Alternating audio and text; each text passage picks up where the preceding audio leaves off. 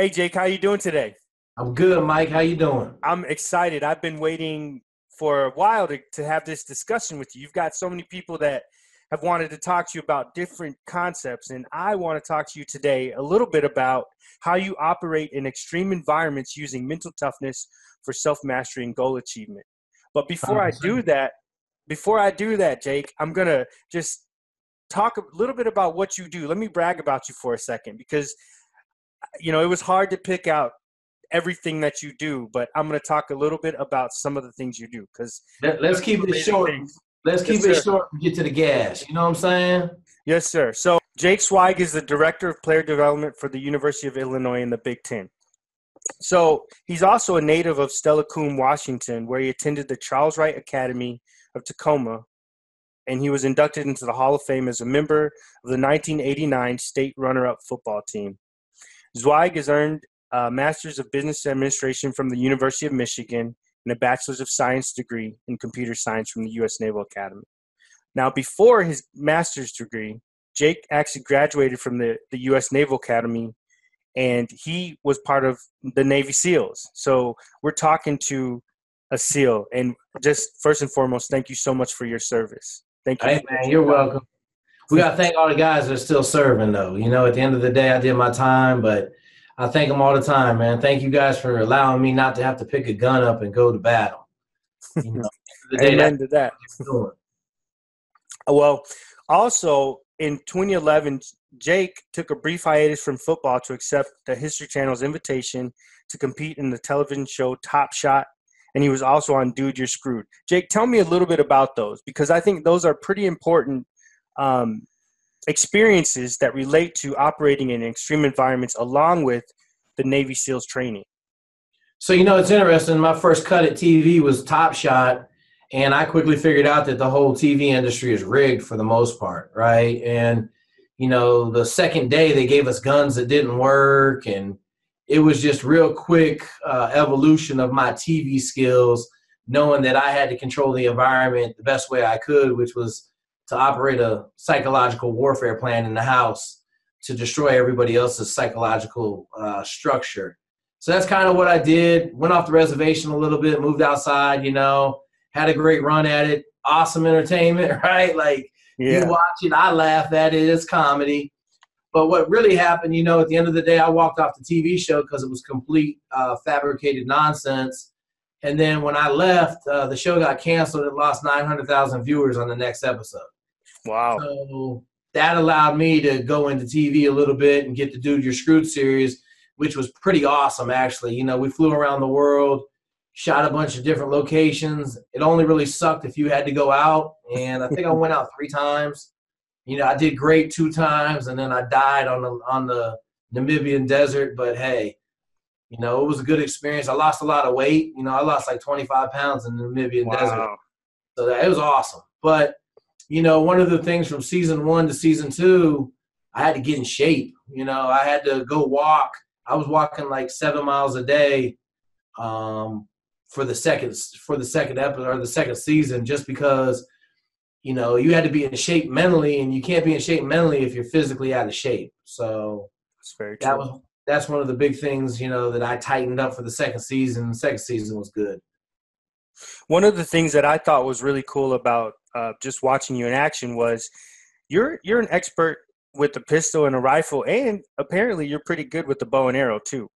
yeah, so, you know, so you know, I was a big garage sale kid, and growing up in Washington State, you know, every garage sale has fishing poles, every garage sale has bow and arrow stuff. So you know, it was pretty incredible. Like I grew up, I I still got the longbow to this day. I had a little fiberglass bow that I started with, but then I bought a long bow for like 10 bucks at a garage sale. And every one of my arrows was different. Every one of them. Every arrow was the metal, aluminum, wood. And so like I knew how to shoot every arrow differently to get it to go where I wanted it to go. And then as I got older, um, and I started using a compound bow and you have all the same arrows, I was like, oh my gosh, this is like a gun basically. Like so a lot of people don't know. I started shooting bow and arrow at probably five years old. Wow, you were pretty young, but that's yeah. where they, that's where you start, right? You start yeah. start them young. So the other thing about you is you've developed leaders using the dynamic leadership discovery program. Can you tell me just quickly a little bit about that? Leadership discovery is an offshoot from the officers uh, reaction course in the Army and the Marine Corps. I learned in the Marine Corps in the early 90s. And then when I got into corporate America, I pretty much did the hiring for my company. Um, at one point, I was interviewing anybody that we had to hire. And I got it down to it was a consulting company, so my hours were billable. I got it down to no more than two minute interview. And what I really what I was doing was I wasn't listening to what they were saying. I was watching how their body reacted to my questions, how they handled stress, and a couple other indicators. But now I have a whole program and I can teach that, right? So okay. I can come in in a full day's training. We're going to watch a ton of video of people in action, and we're really going to focus on bad body language, bad body posture, negative body language, negative feelings towards a person, exhibiting body, you know, body behaviors. And then from that, we're going to paint a picture of their leadership capacity. Um, and then we're going to, later on in the day, we'll put them in action. So we'll give them a 15 minute problem, three minutes, or I'm sorry, one minute of planning. I'm sorry, one minute of explanation, three minutes of planning, seven minutes of execution, three minutes of debrief. And during that whole time, we're evaluating them. And so you just watch. And at the end of the training day, everybody gets the right answer and they're absolutely it's like like they just found a goose that laid a golden egg. But the big thing is once you've had the training, then you can apply it to hiring. You can apply it to like your workplace. So you may have an outlier in there that no one really kind of relates to, and you look at him like, man, that dude's a leader. You know, like I say all the time, that the best leaders aren't they don't look like everybody else. They don't act like everybody else. They're on their own beat because they don't see the world like everybody else does. And that's why they're so rare. But they're not hard to find if you know what you're looking for and you know what they look like. And really, if you know what they don't look like, is the key. So you eliminate a bunch of people, and then when you finally see a leader, they shine so brightly that you're like, oh, that's what they look like. That's one right there. So oh, wow, that sounds yeah. awesome. I want to definitely hear more about that as we as we move on. And I'll uh, I'll give you the link. I got a link to an article I wrote that's pretty uh, pretty robust. So it takes you about three hours to go through the article. Ton of video. Like you get a good idea of exactly what you're getting uh, when I show up to do some training with you. That sounds good. I'm gonna I at the end of this video after after we're all done, we'll we'll put that up so that people can see that and check awesome. it out. Okay. Awesome.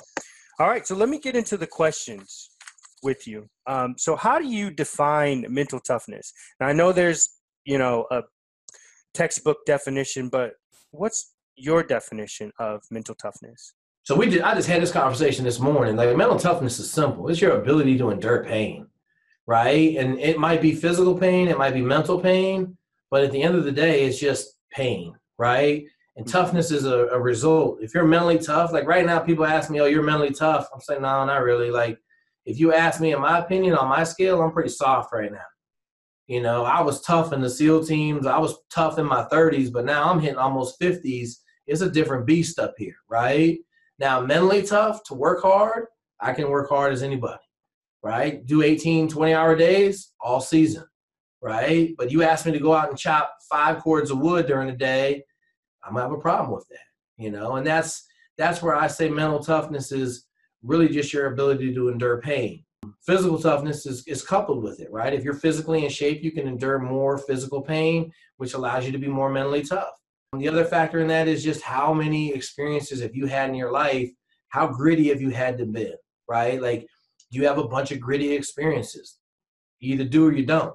If you don't have a bunch of gritty experiences, you know have no bank of knowledge to know how far you can push yourself, how far you can't push yourself, what's capable, what's not capable, right? And so all of that stuff plays in there. But at the end of the day, it's just, you know, your ability to take pain. How much pain can you take? Now, let me ask you this. You, what age would you say that you began developing mental toughness? Because I know we've had previous conversations, and one of the things you talked about is you're like, Mike, you know what? I developed mental toughness way before I even set foot into you know football or the Navy SEALs. So what describe to me kind of that journey? Like how did that begin really? So I grew up with my grandparents from age six months to about five years, five and a half years. And then my mother got married and I didn't move out there until after kindergarten. So I got a pretty good stepdad. And my stepdad's a hellion. Like he's dead now, but like hmm, sorry. Um, He he got a real checkered past, but that dude knew how to work. And so, you know, I told people, man, like we didn't have heat in my house. We had a wood fired stove. And so those first couple of years, man, it was three cords of wood every summer. So we would get a 24 hour wood permit on Fort Lewis. And that meant you got to chop wood for 24 hours for fallen trees. We go out there like two in the morning and we would come off off the wood permit at like midnight, 11 o'clock. And our whole driveway would be wood. And then the next day we'd get up on Sunday and we'd stack wood all day and we'd have three, four cords of wood. And so I can remember being a kid, I had two mauls, you know, the wedges that you put in, I'm two uh, wedges, and I had one maul. And like I can remember I would chop, like when I was little, I might get 15 pieces of wood done in a day. Like literally, my my pile had 30 pieces of chopped wood or 40 pieces of chopped wood, wow. and my dad would have done, you know, three or four cords of wood. And then as I got older, that pile started to grow, you know. And then by the time I got into high school, we had a, a furnace then, so we weren't chopping as much wood. And then he started buying wood, right? We were doing a little bit better in the house, but early on, man, like we got a 200 foot rock wall in front of my house that I carried every rock probably 50 yards from the backyard where the dump truck drop, dropped all the rocks off down our driveway. And I wheeled a wheelbarrow down. I had to do five wheelbarrows a day for a whole summer, you know. And that wheelbarrow made like at first I tried to load the wheelbarrow with rocks. I was like probably 11, and I couldn't, you know, like it would fall over. So I ended up having to take like two rocks. And I remember the first day I wheeled like call it 10 rocks down there, right? Like five loads. I had to do five loads a day of two rocks. My dad got home and said, Hey, where are all the rocks at? I said, Well, Dad, I, I can only get two in the wheelbarrow. He said, Man, I want a full wheelbarrow. Like two rocks doesn't count. And I was like, mm. okay. So, you know, what's what do you got to do, right? All of a sudden, you know, I look, I look, I'm like, man, it's 10 rocks to a wheelbarrow. So now instead of making five wheelbarrow trips, I'm making 20. Wow. Right? So that I can get, or I'm making 50 wheelbarrow trips. I'm talking about all morning I'm moving rocks. Wow.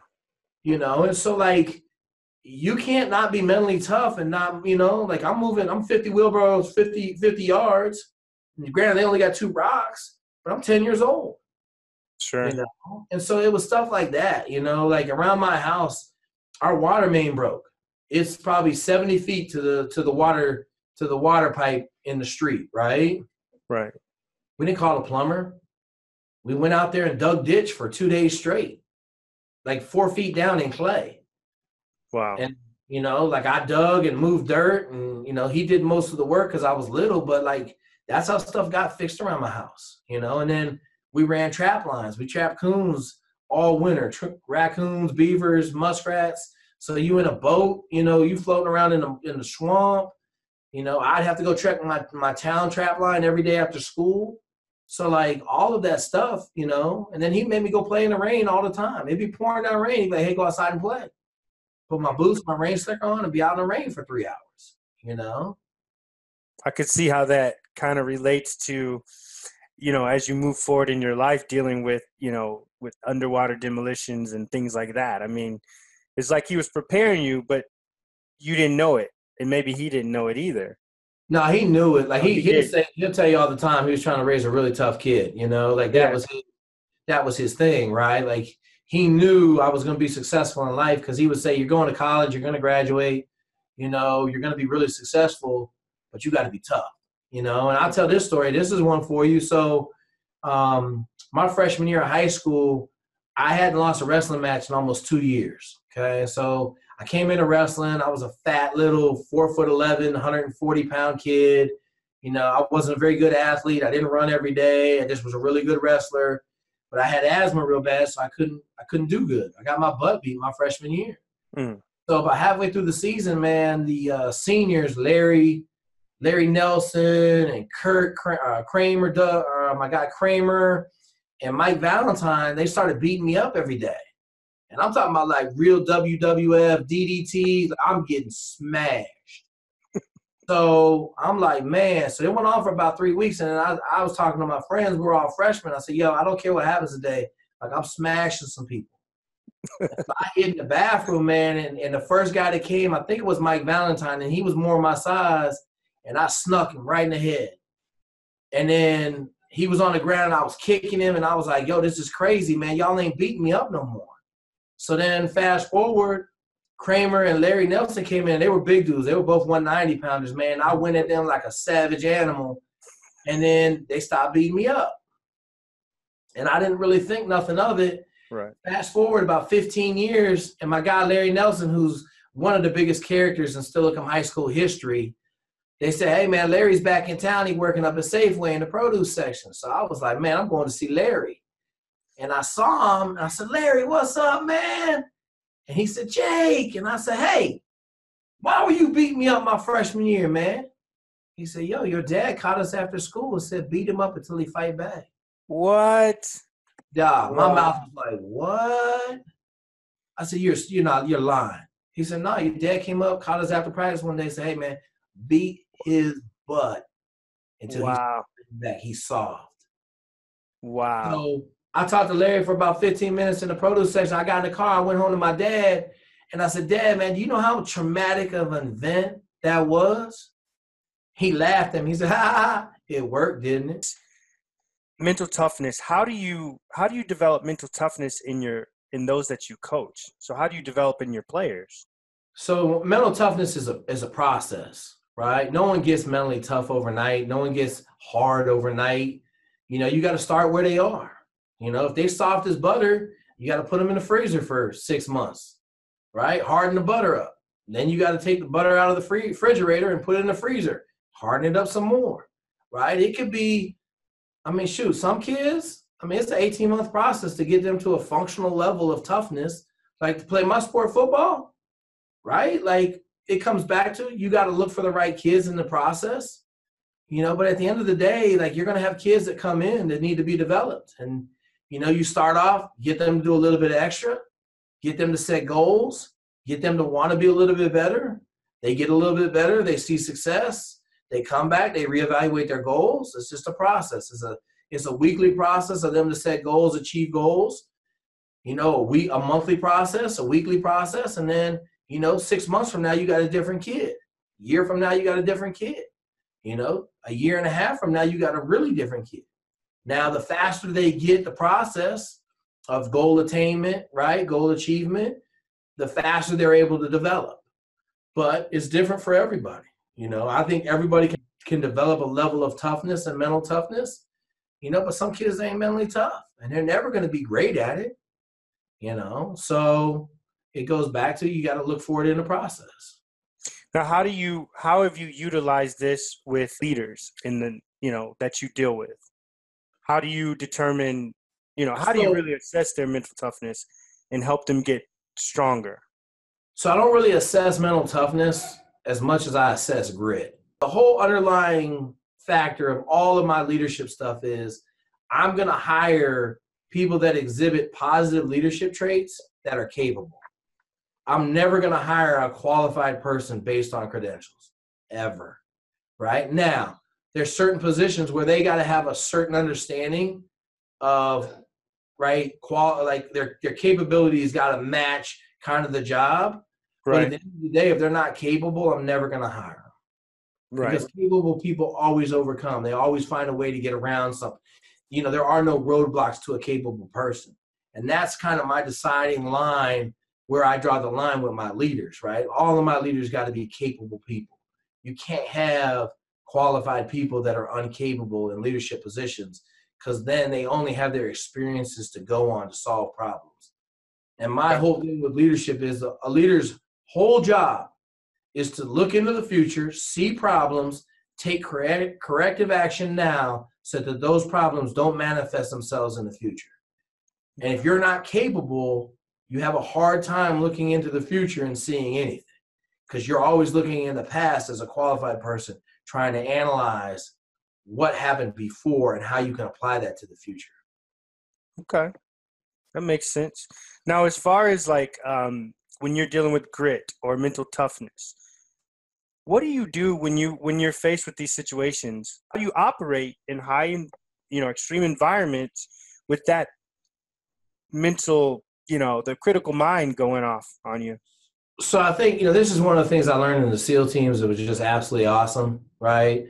The more you bleed in training, the less you bleed in battle.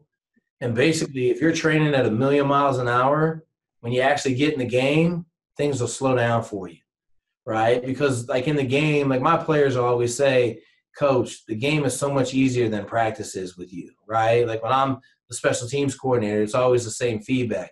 Practice is maybe the hardest thing I do, and then the games is easy, right? That's how you want it to be.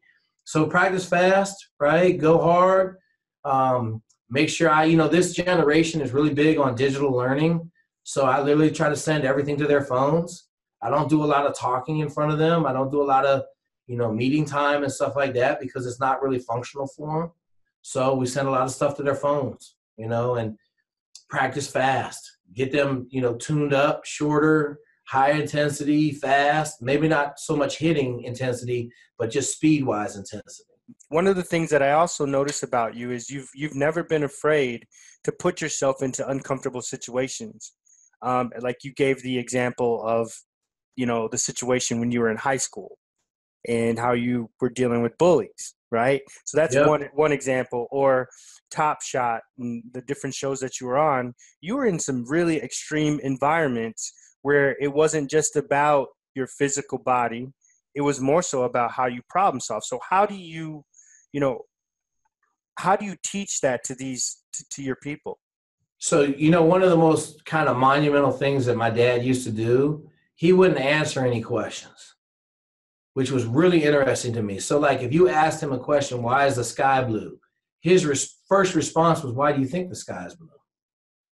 And what happened was you weren't allowed, like, you stopped asking questions until you really got down to something that you were trying to figure out, right? So, like, if hey man, why is the sky blue? And then you would think about it, man, the sky's blue because space must be blue, right? And then you go to your dad. I go to my dad. I'm like, hey, dad, you know, why is the sky blue? And he'd be like, what do you, why do you think the sky is blue? And I said, well, you know, I think space is blue. And he said, okay. He said, well, he it's a little different. He said, you know, the atmosphere refracts, right, the sunlight that's coming in from the sun, and it refracts it at a frequency that's blue.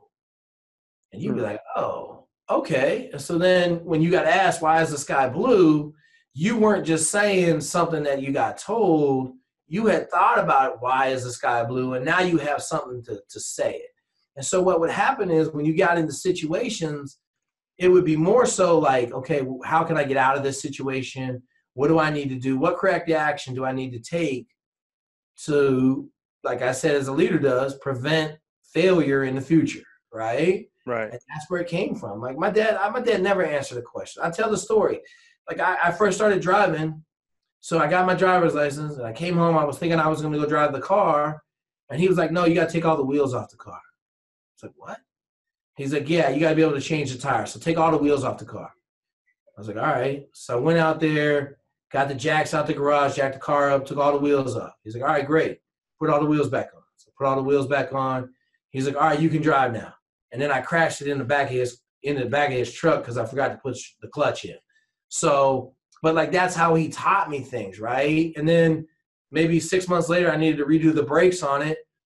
And he's like, all right, go fix the brakes. He didn't tell me how, he didn't say anything. Five hours later, I had the whole wheel taken apart, the hub, the brakes, everything. And he came out, he said, Man, what's taking you so long?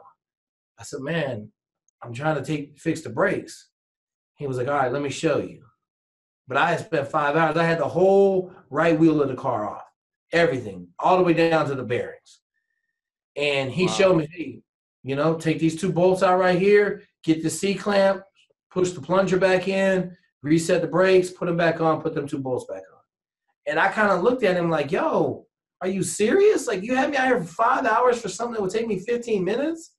But at the end of the day, what he was really teaching me was problem solving skills. Right. And that's why I say, like, a lot of people think you can learn leadership and all this other stuff you got to have a baseline understanding of how to solve problems, what problems look like. It doesn't come naturally to people to be able to solve problems. And I know I know why I got it because my dad hammered me on it. You got to be able to think. He'd always say, "You better be able to think your way out of bad situations." So So that's know? how you that's how you teach your players and, and those that you lead. You teach them how to use their mind to solve problems. So would you say that like as far as being So um, let me let me quantify that. sure, sure. I only select leaders that have that capacity. That Right? sense. Right. I don't select leaders that don't have that capacity. If you can't problem solve with me, you have no position of leadership in my organization. Period. That makes sense. That's your number one job. And I can't tell you what the problem's going to be, right? Right. 20 years ago, you telling me you knew what Amazon's problems were going to be? You, you don't. But they got problem solvers, so they're able to solve them and they're able to recover and, you know, make course adjustments. Look at Blockbuster. Probably a whole bunch of great leaders, right? Out of business. True. Yeah. right? So why is that? Because you had a bunch of qualified people in charge. You didn't have capable people that could foresee in the future, take corrective action now, and prevent bad things from happening to your organization. Hmm. That makes a lot of sense. So what would you say is your greatest accomplishment as a coach? Man, like I'll be honest with you, my greatest accomplishment is just simply building champions for life. Right? When I get a phone call from a guy that I coached back in 05 and he's running a huge investment company now, or I get a, a call from a kid that was failing out of school and now he's a cop in Riverside, California, killing life. You know, those are my accomplishments, right? Like my personal accomplishments don't mean much to me, right? They just don't. Like I'm on to the next one right now. Like I'm gonna win a Division One national championship. That's the next one on my list. When I get that, like I'm gonna be on to being a U.S. senator. I'm not worried about the last accomplishment that I've got. I'm worried about how wide can I spread the knowledge that I have. How many people can I influence through my mentor and mentee network that I've been prosperously growing for the last 20 years?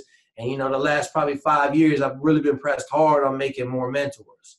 So I'm really training my really good mentees how to be mentors because I need to magnify the goodness that I'm giving to people, you know, because a lot of people don't get it, right? A lot of people don't get goal setting. They don't get, you know, they don't understand what a goal looks like. They don't understand how that daily motivation works. When you wake up at 4:30 in the morning, it's hard to have a bad day. It's hard because you you're motivated. And when you go from 4:30 to 6:30 working on only you for two hours, right? Like you can't lose. Like 12 o'clock comes around and you've already been at work for 10 hours. Exactly. You know, the know? biggest the biggest and most important work is the work like you said that you're doing with your mind and the time that you're taking for yourself to build yourself up before you build others up. You know, it's interesting. When I went to all the leadership deals with the NCAA, they would always say you got to spend an hour hour a day on yourself. Mm-hmm. You step back and you're like, man, an hour a day. And then I look at when I'm doing an hour a day or two hours a day, and I look at when I'm not. Far more successful when I'm spending that hour, you know. And now I got a whole family, and that kind of really changes a lot of things because I got a responsibility to raise some kids and be a good husband. So, you know, my time isn't always my time. But I know this: my kids don't get up until six o'clock. So if I get up at four thirty, I got an hour and a half to burn trees on both ends to to to make some good firewood. You know what I'm saying? I hear you on that one. Now, my last question for you, Jake, is this. What are the top books that you'd recommend for personal development for anyone that's seeking to develop, you know, self-mastery and to just achieve a higher level of optimal performance? So I'll start with my first book. Um, so I'm big on goal setting, right? I got goal setting in the seventh grade. I started setting goals then. Been very uh, successful with goal setting, goal achievement, right? But I've turned down some incredible opportunities. Opportunity to work for Oprah Winfrey. I've turned down an NFL opportunity. I've turned down some awesome opportunities, staying true to my goals. And so I just recently read this book called Overachievement it's absolutely awesome because it says, look, go where the most opportunity is. And it'll lead you back to your goal faster than if you just stay locked in. I'm a football coach. I have to stay a football coach. And so that book is huge. The next one that I just read that was absolutely phenomenal is Relentless by Tim Grover. You know, an awesome book on just what the best look like, what Kobe Bryant does differently, what Michael Jordan does differently, right? What the best do differently, how they're wired differently, right? Remember what I told you. The best leaders in the world look different than everybody else on the world because they are different. They think differently. They see stuff differently than everybody else does. That book highlights that those differences and allows different people like me to be able to say, okay, that is a positive trait that I have. That I have a tenacity to just work through anything. You know, I call it brute force. Anytime things get bad, I just go to brute force. Start working 25 hours a day, and I'll fix those problems within two or three months. It's just how it works. And so those two books are awesome. And then the last one is my ringer. So I think to be really good, you got to have a perspective on life. And to hmm. really understand who you are as a person, you got to be able to understand who other people are. So my next one comes out of left field. It's called Next of Kin. It's okay. a book about champion, uh, chimpanzees that know American Sign Language. And the book is absolutely life changing from the standpoint that you'll never look at an animal again the same way because those chimps are talking like 400 words and communicating in a way that you're like, that's not possible. But then when you Google it, you can watch them and you can watch the conversations and then you realize like oh my god that chimp is the same as me. He just lacks the ability to talk. That's the only difference really. And then you know the more you read the book you're like this isn't possible. And you flip between youtube now you got youtube right and you're you're going back and forth and you're like oh my god like this chimp has been locked up in a testing facility a pharmaceutical testing facility for 10 years hasn't seen this guy in 10 years and the first thing he says is, Joey, get me out of here. They're sticking me with needles every day. Help. And he's hmm. with Jane Goodall, right? He said he broke down, started crying. He was there to give them a, a, a positive check on their chimp behavior. And Jane Goodall said, What'd he say to you? He, he was crying. He said, Man, Chimp just told me, Hey, Joey, they're sticking me every day, man. It's awful. I live in this little cage. Jane Goodall said, Really? He said, Yep. She said, Let's go. And they raised enough money to get every chimp out of research facilities across America. Wow. So Jane Goodall wrote a negative letter to the pharmaceutical company, to all the labs, and they got all the chimpanzees out of all the testing and pharmaceutical testing facilities in the country. Wow. Right? But it took a monkey, or I'm sorry, a, a chimpanzee, a primate, to sign to a guy, yo, I'm getting killed in this cage right? So when you think about the relevance of that of that statement, how does that affect you when somebody on your team is having a bad day? Right? How do you look at that person and you think back to this chimpanzee that was locked in a cage for 10 years getting stuck with needles every day? Right? How do you relate with empathy to somebody that had their mother or father killed? Right? Or a small child. You know, I just took on this this new awesome project that I got. young lady in Davenport, Iowa contacted me on Instagram we kind of built up a little conversation and I was like, man, this there's a lot of depth to this person. And the more I dug, the more I was like, yo, this person could be anything. And she wants to be a nurse, but she got four kids. She got an eight week old. She's not in a bad situation. She's making it. But with a little bit of help, she can be so much better. Right? Right. If I didn't read Next to Kin, that awesome book on chimpanzees talking, I may not be as empathetic to her situation, right? I may look right. at her as just another number that she didn't pan out. But the more I learn, the more I hear about her upbringing, she just needs to learn how to do it. She's gonna be a rock star. I guarantee you in the next four years, she's a full RN. She has a whole different outlook on life. It may take her a little bit longer to buy a house, but I guarantee you in the next seven, eight years, she's gonna buy a house. But right now, I'm raising six to seven thousand dollars. I'm gonna buy her a used Toyota Sienna, and we're going to get her on her feet. She doesn't have a vehicle right now, so I got to GoFundMe for that, you know. And that all comes out of reading a book about chimpanzees using sign language and having a lot of empathy for people and other man. You know what I mean? Right, right. The um, I'm gonna make sure to put the GoFundMe on the video. So at the end of this, anyone that's viewing, please go to the Go GoFundMe and fund that account. Yeah, and just you know, hey man, all I'm asking for is a Big Mac. My Big Mac campaign is working awesome. If you give me two dollars, I'm winning. Right? We're not trying to raise five hundred thousand. We're trying to raise six thousand bucks. I think we're at like three thousand dollars right now. So we're about halfway there. I got two good vehicles in mind. We'll see if they're still there. If not, I'll find one. Right? About six, seven thousand dollars. I'm gonna get her a used Toyota Sienna with about 180,000 miles on it. It'll run for another four or five years.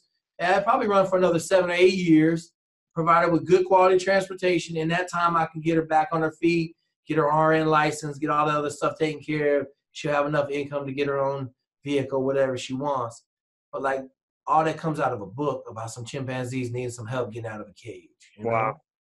Yeah, that's I'm, I didn't even know anything about that book. I'm gonna I'm gonna check that book out myself. Well, all of them, but specifically that one. That sounds like it's it's pretty interesting. The connections that you made with that. So, Jake, where can we find you besides you know on Facebook? You know, where where can we find you? Where are you? Where do you hang out mostly socially? As far social, as on I mean, social, social media wise, like, you know, I got this new campaign I'm working on um, Instagram. It's just Jake Swig 1911. If you Google Jake Swig Instagram, you're going to find me. Jake Swig Twitter. It's all going to be the same thing. You know, I encourage you to follow me on LinkedIn. Um, I got a little bit longer content coming out on LinkedIn. And then most of my talks or my goal setting stuff is up on YouTube because we're trying to streamline it so that we can feed it to the players digitally instead of me talking to them for 40 minutes. So um, all of that stuff is going up on YouTube. You know, I'm I'm probably the easiest person in America to get a hold of because I'm always sending my email or my my uh, cell phone number out on the internet. Because I laugh, people are like, "Yo, you don't have crazy people calling you?" I said, "Come on, man, ain't no crazy calling me. I call people, right? Like crazy people are scared to call me because I send my I send people to come visit them. well, Jake, thank you so much for taking the time to talk to me today. And um, man, just keep doing what you're doing, making a difference in the community, making a difference in people's lives. I mean, you are truly a transformational leader. And uh, again, thank you and all the SEALs for their service. All right. Awesome, Mike, man. Appreciate the time, man. Thank you for having me on it, man. Awesome. Uh, bye bye.